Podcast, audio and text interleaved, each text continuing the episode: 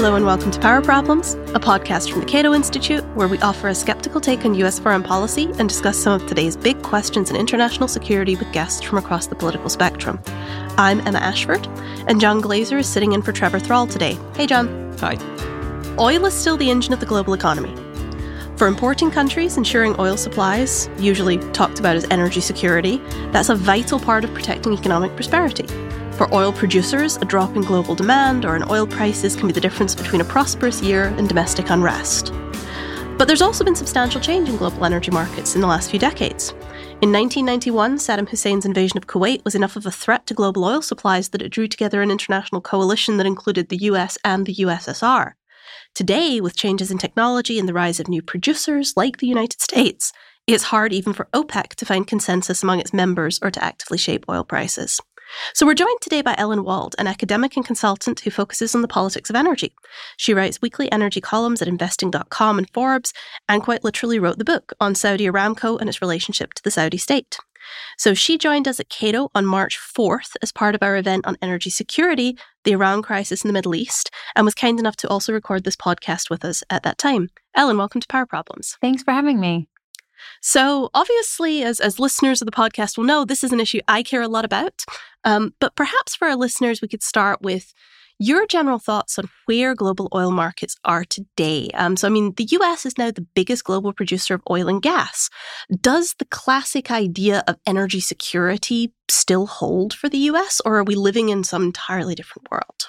I think that energy security and the way that the United States looks at energy security has changed over the years. And a lot of us, I think, are very much stuck in this mentality that developed uh, in the 1970s, which was a mentality of oil scarcity, that the United States is the largest consumer of oil, and we're still the largest consumer of oil in the world, but that um, we we don't have any oil or we don't have enough that we produce to satisfy our growing demand. And that's something that happened uh, to the united states in uh, 1972 it was basically when the scales were tipped and we started needing to import more oil to accommodate our growing demand. And ever since then, there's been a sense of uh, this idea that American energy security is hostage to these big oil producers, most of whom were in the Middle East at the time, although not solely in the Middle East. Venezuela, for example, is also uh, was a very big oil producer. But that paradigm, I think, has again started to change, uh, and it started to change really in um, starting in in the mid uh, 2000s. Really, the big switch was, I would say, in, in 2014, which was when U.S. production started to climb enough that it was actually affecting global oil prices. And in, at the end of 2014 is really um, when everything kind of came to a head and uh, OPEC uh, basically led, or it was almost really a unilateral decision by Ali Al Naimi, who is the uh, Saudi oil minister, decided that uh, he was basically going to go all out and they were not going to curb production anymore. Saudi Arabia was going to produce as much as they could, and all other OPEC producers also went all out.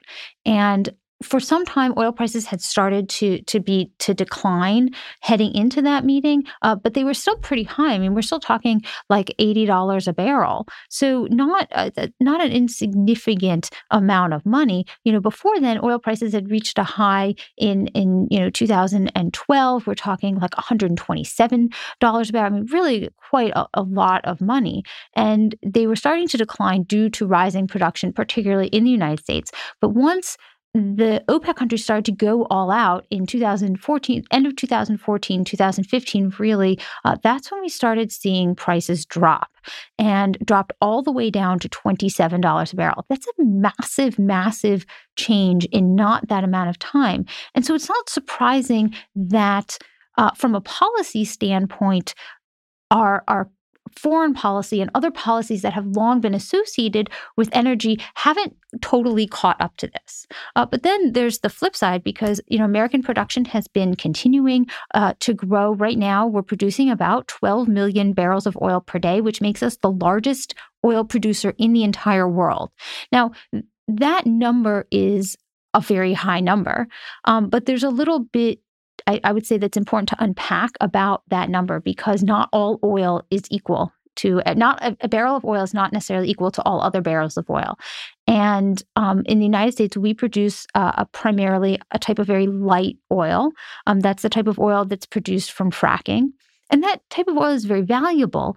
But the way that our refineries in the United States are set up, we need a mix of heavy oil and light oil in order to optimize our refinery usage. So we cannot solely exist off of just our American produced oil. So it's it while that number, that 12 million barrels of oil per day is, is an important number, it doesn't quite tell the whole picture of American energy and, and what we need to consume and what we need to import and also how we can export.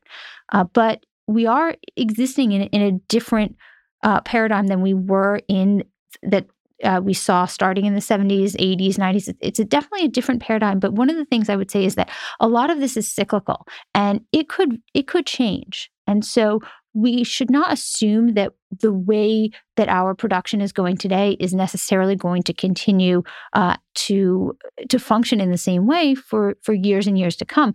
Just like you know, if you ask somebody in the 1940s, uh, will America have to import oil? They would have said, "No way, of course not." I mean, America was producing uh, the oil that fueled the Allied, uh, you know, invasion of, of Europe. We were producing oil that helped us win World War II, no one would have thought that uh, we would ever become dependent on foreign oil imports. So, just as as no one foresaw what happened in the 70s, 80s, and 90s back then, so too today, we shouldn't assume that our current uh, energy picture is going to continue for, say, the next 50 years. I think that's a really good point. Um, and, you know, in addition to sort of the mix of fuels that we're producing, um, I, I, think the point about consumption versus production is really important. Um, you know, it's, it's funny, I was actually just looking at this data last week. And if you look at sort of the US, if you look at the ratio of production to consumption, you go back to the 50s, the 60s, and the US, it's basically parity, right? We're producing about as much as we're consuming. Um, and then it sort of goes off a cliff. And in the 70s, we're not producing nearly enough. And we're, we're you know, we're, we're consuming a bunch of foreign oil. And then it's been slowly creeping back up. But even what we produce today is not actually enough to meet our consumption needs. Um, yeah, we're the largest oil consumer in the world. So we consume about uh, 20 million barrels of oil a day. Um, and I, I believe the next highest is China, which consumes about 14 million barrels of oil per day, possibly less right now. But this is this is before uh, any of the the recent uh, um, illnesses and and uh, economic uh, effects of that. So China, though, um, really is it, it, it's kind of interesting because China is kind of in the position that the United States used to be in. So they are consuming about 14 million barrels of oil per day. I think they produce about four, which is basically nothing. And they have been importing between 10 and 11 million barrels of oil per day. So they they really are dependent on foreign imports. Uh, the United States gets oil from a variety of places. In fact, I can uh, tell you the most recent uh, stats say that uh, our biggest uh, the biggest source of so-called foreign oil in the United States is Canada. And we have always been importing uh, the most from Canada. Our next um, Next largest uh, right now is Mexico. So, one of the things that I think is important when we look at American energy security is that we really need to look at it from a hemispheric perspective, from the perspective of North America, because not only uh, are Canada and Mexico our biggest sources right now of foreign oil, but we're also interconnected with them in terms of our electricity generation, uh, electricity lines, uh, particularly with Canada, but also uh, pipelines and natural gas. And natural gas is becoming an increasingly important source of energy in the United States. And we produce a massive amount of natural gas. A lot of that is produced uh, both as a byproduct of fracking for oil, but also you can frack for natural gas. And so we have a there's there's a great deal of interconnectedness uh, but when we look at energy security we tend to look at it just from a perspective of our nation the united states. Perhaps it might be better to look at it from the perspective of north america because we are so intertwined and it may behoove our, our policymakers to think of it more in terms of a hemispheric proposition yeah, those and those figures I think would look very different in terms of sort of foreign quote unquote foreign oil if we rolled sort of NAFTA partners into into that figure. Um, you mentioned Venezuela a while back, and I kind of wanted to come back to that because I think it's a really interesting proposition. Everybody's always sort of freaking out about Middle Eastern oil and supply shortages, and probably by far the biggest disruption in, in, that we have seen in uh, in the Americas in recent years has been the decline in production in Venezuela. We used to get what something like twelve or thirteen percent of our oil from Venezuela, and now it's down to practically nothing.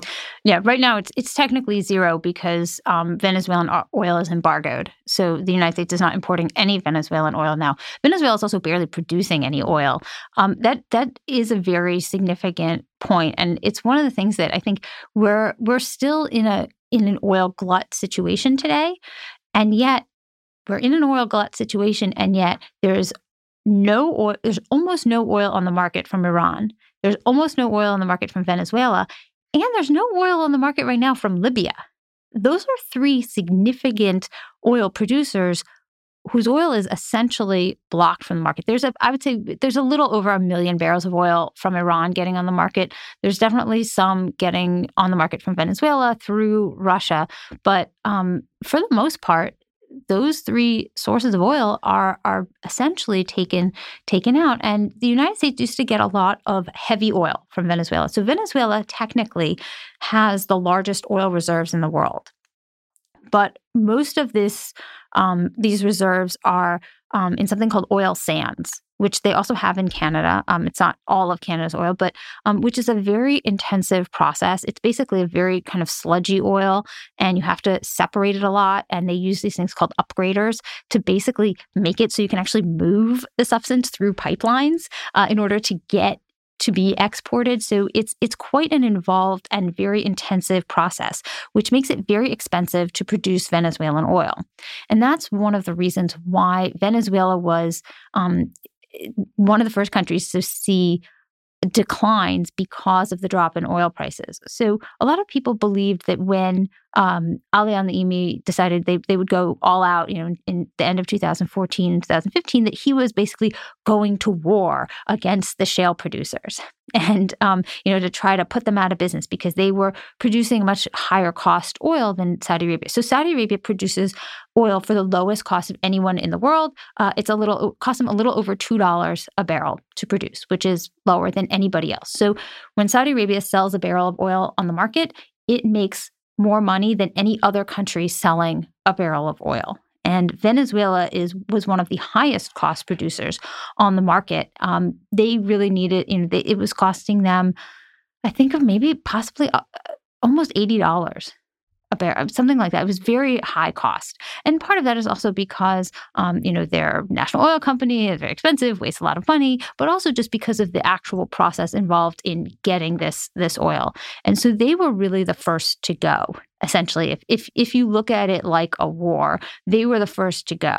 Um, and eh, largely because of the way their country functions and because of their their socialist and, and government run situation, um, the entire economy fell apart. But if you're looking just at the oil, they became unable to run these upgraders to actually produce this oil. And so their output dropped so much that a country that was once a major part of OPEC, I mean, a leader in the oil world, was reduced essentially to nothing. And now that we have this, um, uh, you know, we have sanctions on Venezuelan oil, none of it's getting to the United States. And it's very interesting because there was a lot of there were a lot of connections between the U.S. and, and Venezuela. I would say um, the countries, you know, that that have the deepest connections between the American energy industry. I mean, other than Canada and Mexico, we're talking about Venezuela and Saudi Arabia. And so those connections have really been quashed and and separated. And Venezuela is suffering from it. Um, where is the US now getting its heavy oil from, though? Because it's not like we're just not importing it. We're getting a lot of it from Iraq, believe it or not. And Iraq is actually the second largest uh, oil producer now within OPEC. Yeah, and it's I mean it's kind of fascinating because it does highlight that there are these disagreements inside OPEC. So I think sort of for the the the average observer who doesn't really pay any attention to this, you know, you see OPEC as this block. Um, but if you you know if we step back and go back to 2014 and this this issue that you're talking about, where the Saudis effectively decide that they're going to push back um, against um, against to some extent American fracking, they're going to try and preserve market share, they're going to push back against other providers, it's also against these other members of OPEC, is what you're saying. Yeah, I think we have a perception in the United States. I mean, I guess if you ask people, like, what are some of the most despised international institutions in the world, OPEC would probably be up there. I mean, this is the organization of, of petroleum exporting countries that was responsible in many ways for um, the oil shocks in ni- 1970s, um, the oil embargo. Technically, the oil embargo was really just done by the Arab members of OPEC. They kind of have their own little group. So technically, the oil embargo was was their fault, but the group, uh, you know, as as a group, did raise oil prices by by cutting production, um, and so which was essentially brought the U.S. into a recession and also contributed to uh, Jimmy Carter's not winning another term. So you know, it's not like this group is is somehow beloved. I mean, ev- everybody loves to hate OPEC. So, so it's always a, a, good group to hate, but it's actually a very interesting group because um, there's actually a lot of debate over whether OPEC is actually a cartel or not. Um, does it fit the definition? Does it act like a cartel? Is it effective at being a cartel? There, there are all sorts of debates, and some people say, well, it's not effective at being a cartel, so therefore it should not be considered a cartel. I've heard someone describe it as a political club. You know, I admit to myself being a bit of a skeptic on that, that a uh, skeptic of the idea that it's OPEC that matters as a cartel as opposed to just the Saudis. And I, I think you can kind of make that argument both ways. You can make an argument that it's the market share of all the countries, or the argument that the Saudis just have or had so much market share that they could do things unilaterally and OPEC is just a convenient political front for the Saudis. So here's here's my take on it. I think that OPEC can be effective when it uh, in, certain under certain circumstances. And when there's more of an oil shortage in the world, they have a lot more um, leeway. They have a lot more clout. When there are all sorts of other producers in the world who are not members of OPEC and who are not following along, then they have a lot less. Saudi Arabia has a particular advantage over every other uh, OPEC country out there. And that is the fact that it maintains spare capacity. And this is spare capacity by, it's actually required. The National Oil Company of Saudi Arabia, Aramco, is required by Saudi law or Saudi decree of the king. Uh, you know, let's let, let's be real here, okay? When we're talking about laws, we're actually talking about royal decrees. But um, they're required to maintain a certain amount of spare capacity. They're required to be able to get up to produce 12 million barrels per day. Um, possibly some people think it's actually more, could be 12.3. Um, they need to be able to get up to that level within a certain number of months of it being ordered and maintain that level of production. And they consider that um, a national security prerogative for, for Saudi Arabia. And, and we actually learned that um, because of the Aramco IPO, they made certain um, things public in their prospectus. And that was one of the things that, that we learned. And so Saudi Arabia has this ability to essentially increase oil production on demand.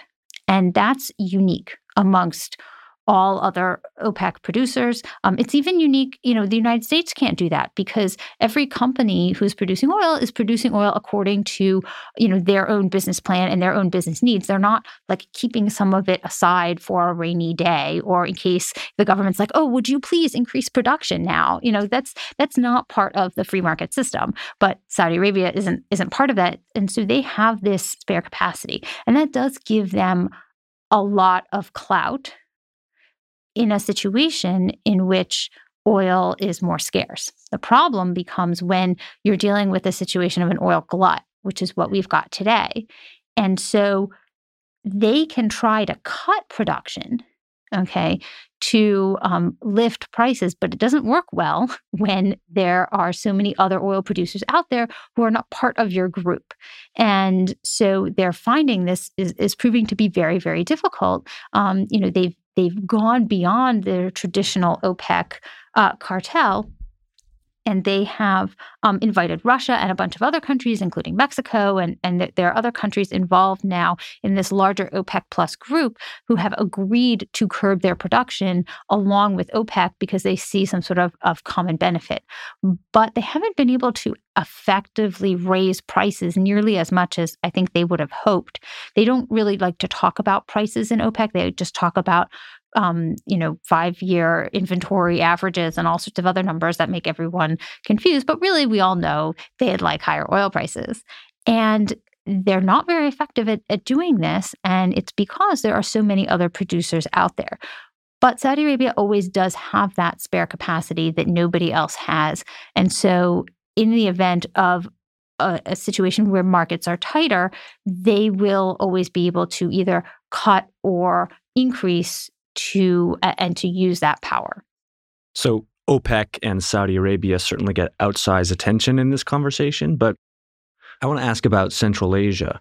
Uh, Russia and China are deeply engaged in that area. It's energy rich. Um, China spent a lot of time uh, in the aughts, in particular, building pipelines through Kazakhstan. I think Kazakhstan now accounts for like 45% of China's gas imports. What to talk about the importance of this region for global energy market? Yeah, so so um, this is a really important area, and the China Russia connection should not be understated. Um, China and uh, Russia recently opened a new pipeline to China. By new, I mean I think it's been going for like two years now, so it's not that new. But a new oil pipeline, and this is a really significant issue, and I think we're going to really see this um, be scrutinized. In fact, in uh, the coming weeks and months, as we look at the oil market, because um, this enables Russia to send a lot of oil directly to China. Um, so China's primary um, sources of, of oil are Saudi Arabia and Russia. And for a while, they were kind of alternating who was sending more to China. And then the Saudis kind of took a leap ahead. But Russia is still an extremely important source of oil for China. And that pipeline is a very important component because pipelines you'd think they could just oh let's just shut it off and and you know and turn it on when we need it again it doesn't really work like that when it comes to pipelines and uh, particularly when they're going through areas that are very cold because you have to keep them warm you have to keep the oil running through them to keep them warm so they don't they don't freeze so China right now is looking at a situation where it may um, it's about we, we think probably about 30% of its oil demand may be down due to um, ish, uh, economic uh, slowdown from this coronavirus. And they have said to the saudis uh, we'd like to cut about th- almost 30% of our normal orders for the month of march and um, the issue is, are they going to do the same to Russia? And can they because of this pipeline, or do they have to keep receiving that Russian oil? Which could mean that out of this whole situation that Russia really comes out on top if they're the only ones who uh, keep sending oil to to China. So it's a very interesting uh, situation here that uh, Russia seems to have really played its cards very well. In its relationship with with China um, and its relationship with OPEC and Saudi Arabia, being able to kind of take a step back. We saw Putin um, uh, last week, I think, saying, uh, you know, well, we're we're happy with uh, current oil prices; it's sufficient for our budget. Now, whether or not that's true, that may not be even true. We don't know, but the point was that Putin was saying this as a way of saying, we, we don't need to cut oil prices. We're not desperate. You're the ones who are desperate we're not desperate. And um, and they may very well come out on top of this whole situation.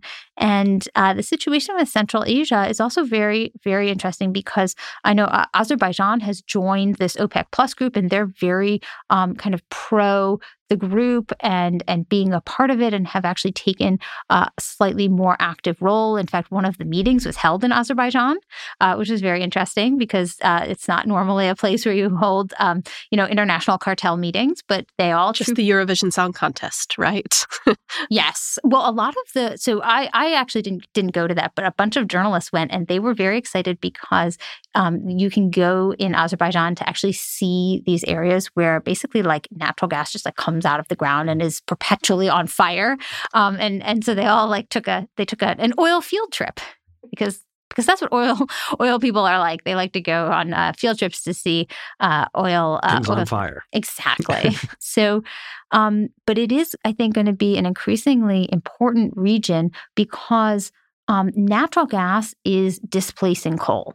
I mean, that's it, it's displaced a lot of coal in the United States uh, and in other places, and that I think is going to be happening in China. People realize like not only is coal bad in terms of the carbon that it emits, but it's also really bad for air quality. And China needs to improve its air quality. And so they're going to need more and more natural gas. Now, what's interesting is that the phase one trade deal requires them to purchase a certain amount of energy products from the United States. Now, just as energy products, so that can be anything energy related. It could be oil, it could be gas, it could be gasoline, it could be coal. It could be any any of this stuff. But a lot of people believe that they they need more natural gas. They can take LNG. The U.S. you know has been really looking to get these long term contracts to send more LNG. LNG ports are are expensive to build, and it's really hard to get the financing. That's liquefied natural yes. gas for our listeners. Oh yes, yes. Sorry about that. Yeah. So LNG, we're talking about liquefying natural gas. That's the best way to transport it overseas. Um, you know, the best way to transport natural gas is by pipeline best way to transport oil is by pipeline. Um, you really don't want to put it in a car or in a truck or on a train, which is what they do in Canada. You you do not want to do that. That is not safe. But the other way to transport natural gas is to liquefy it and then you stick it in these ships, special ships, and then you ship it to somewhere else, and then it goes through a regasification port. And so, a lot of um, this is a very important um, issue for liquefaction plants, particularly on the Gulf Coast, because to get financing to build more of these plants, they need to show these long term contracts. And so, if they can get these long term contracts with China, then that's a very significant uh, economic boost for them. Yeah, and politically speaking, it's kind of fascinating because I think there's been a lot of talk here in Washington about, you know, well, now that we can liquefy natural gas and we were producing so much, we can ship it overseas. Well, we can use it to break Russia's stranglehold on Eastern European energy. Um, but most of those countries haven't actually created the ports that they need in order to import it. So, you know, manufacturers are looking to China; they're not looking to Europe. Yeah, and and and I've I've written about that quite a bit actually. I do think that that is a significant um, foreign policy tool that really um, you know should be should be considered. Is that um, Ru- Russia really does have a stranglehold on European um, natural on European natural gas sources, but the United States can combat that by working with Europe to you know bring more of our liquefied natural gas there. The issues are first of all that it is more expensive. But one one of the, the important principles of, of energy security is diversification.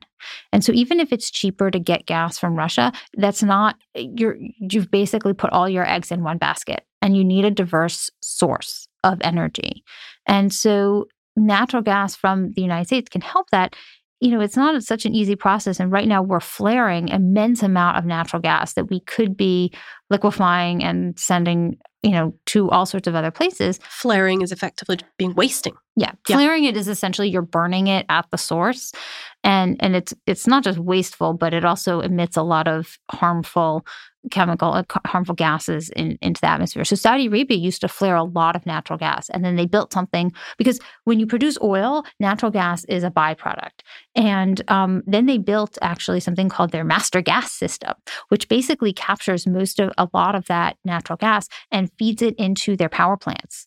So, um, which is a really, really good um, thing for them because they used to burn direct. They used to burn crude oil for electricity, which is not just very bad for the environment, but very bad financially because they could make a lot more money selling that oil abroad. Now they they use their own natural gas for uh, a good, uh, oh, I think over two thirds now of their electricity comes from from this natural gas. But the United States really, we have so much natural gas here, um, but you really do need to build out the infrastructure. So they need in Europe, they need to have regasification ports, and then they also need to have the infrastructure to send that natural gas into their their power plants. And I know that there was some work being done, uh, you know, with Poland and with Ukraine, but there is still a lot more work that needs to be done on this. And again, this kind of comes back to one of the the, the big political issues related to this is that just authoritarian states and states that aren't market economies, they do a lot better at sort of centralizing decision making about production and about, you know, about what they're going to build and what needs financed for, you know, long term down the road needs. Um, and you know we're we're not nearly so good at that and i'm not saying i would give up the market economy to do that but it's we're, we're just not quite as good at that well i, I would i wouldn't i wouldn't you know I wouldn't um, downplay the the importance of the market economy because um, while centralized planning for infrastructure and things like that can have some advantages, it also doesn't because they make decisions that can turn out to be the wrong ones, and it's not very flexible. Whereas um, the U.S energy industry has proved to be incredibly flexible precisely because of these market forces that um so you know like what we were seeing back during in in 2015 2016 during this downturn was we were seeing companies were you know being very flexible in terms of the oil that they were producing versus not producing. So they shifted a lot of production to the much more um, effective and and less costly wells in different different fracking areas. And then you know we saw them you know they renegotiate their contracts so that they are paying less for labor, and we're seeing that happening now that oil prices have dropped again. We're seeing companies uh, they're going to their suppliers and to their vendors and saying, "Hey, oil prices are lower we need to renegotiate this contract. And that's not the kind of thing that you can necessarily have when you're talking about a big kind of state run authoritarian behemoth. And so, um, you know, I do think that we shouldn't we shouldn't uh, count it count it out that that these kinds of projects aren't going to get done or this infrastructure isn't going to get built. We have brought online a lot of pipelines in the United States that have really been very helpful in transporting um, our oil and our gas from these um, oil producing regions to the Gulf.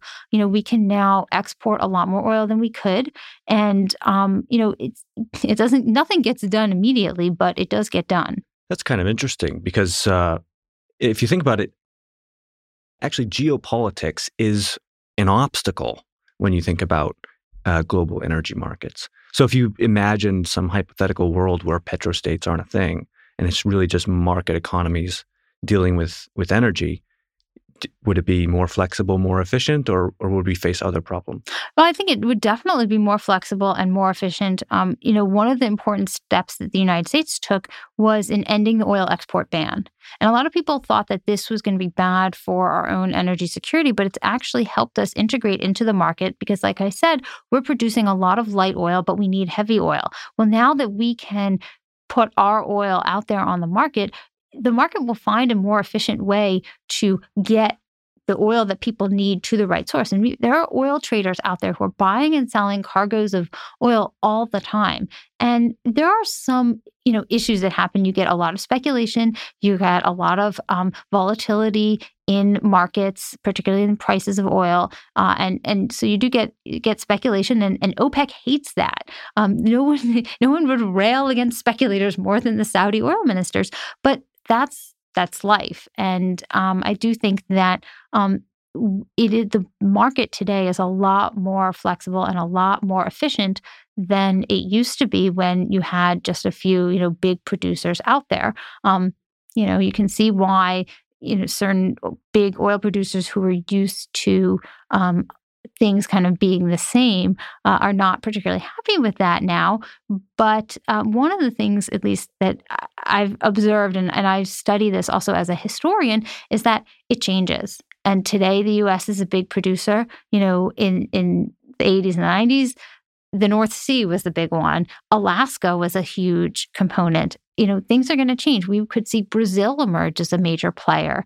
Um, Brazil is actually considering joining OPEC, which I think would be a very interesting move. I'm not sure that um, it would actually come through for Brazil, but you know, there are, are a lot of, of the market is going to change. It's not going to stay the way it is the way the market is today is not going to be what we're seeing in 10 years and 20 years. It may not even be this way in five years. And that's also one of the dangers of looking at forecasts. Everybody wants to know what's going to happen in the future. The truth is that nobody knows. And, and I'm, I'm going to say um, so, Ali al Naimi, the, the um, old Saudi oil minister, used to say, people would say, you know, what's the price of oil going to be? And he'd say, he, he used to give one of two responses. One was that uh, only God knows what the price of oil is. And, and the other one was, well, if I knew, I'd be in Vegas. So, despite that disclaimer, I do kind of want to ask you about the future.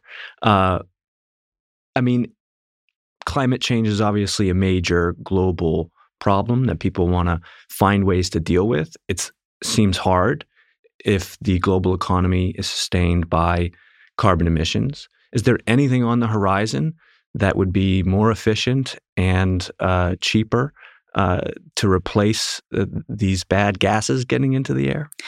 Well, a lot of people, I think, focus on things that they can do and see. And for a lot of people, that has to do with the cars that they drive or the products that they buy and use.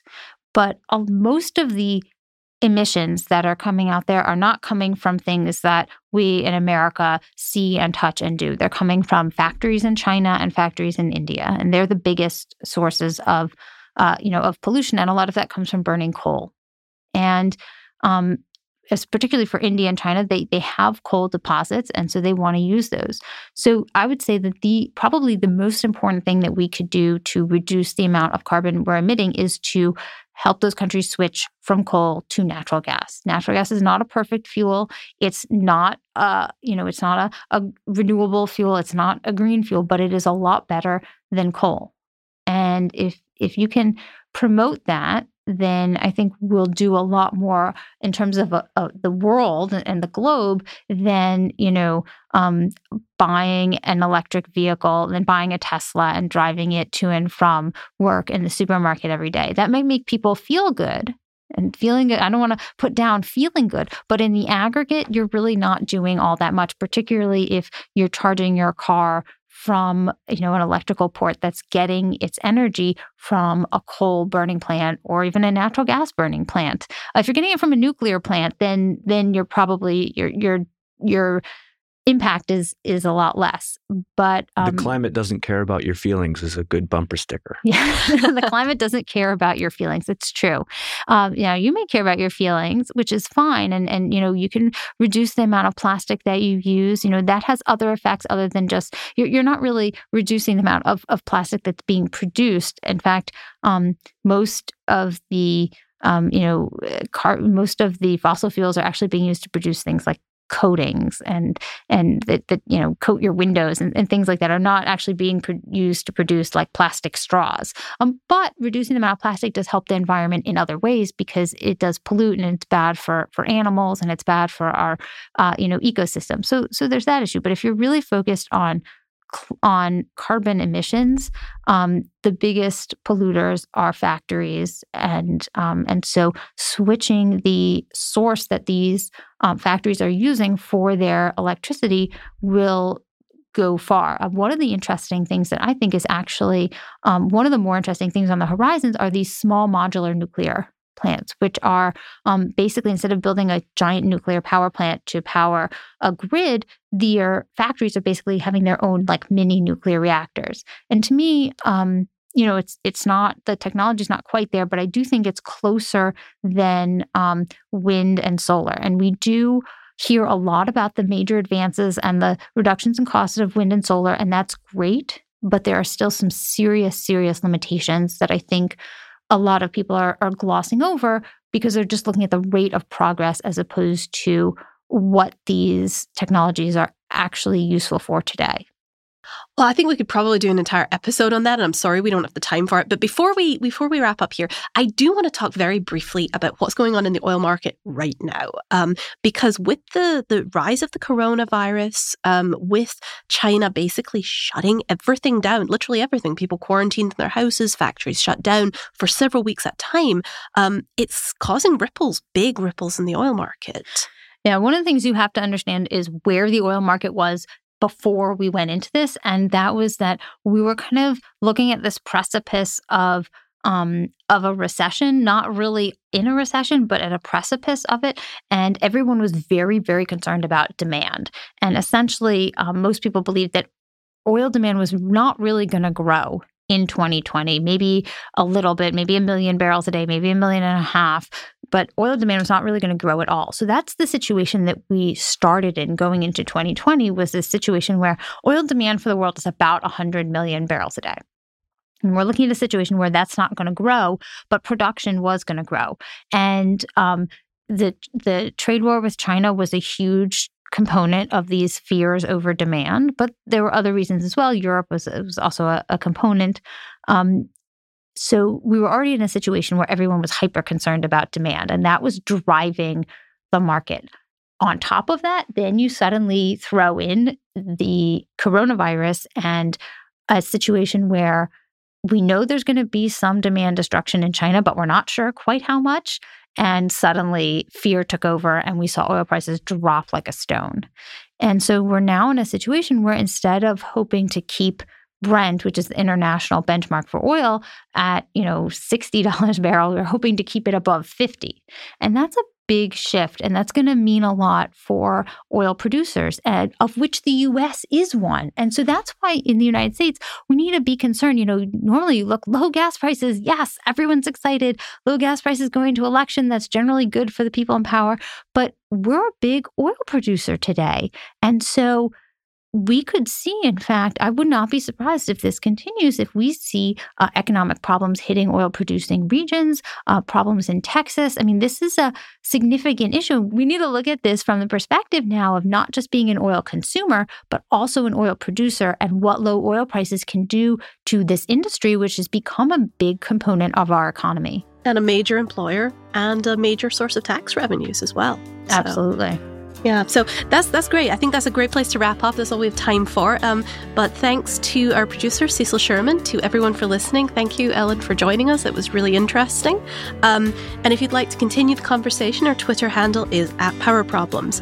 If you want to hear more about energy security and uh, how it affects U.S. military presence in the Middle East, try going to our website and listening to our event from last week uh, on U.S. energy uh, security in the Middle East. And if you liked the show, please do leave us a good review on iTunes or wherever else you find your podcasts.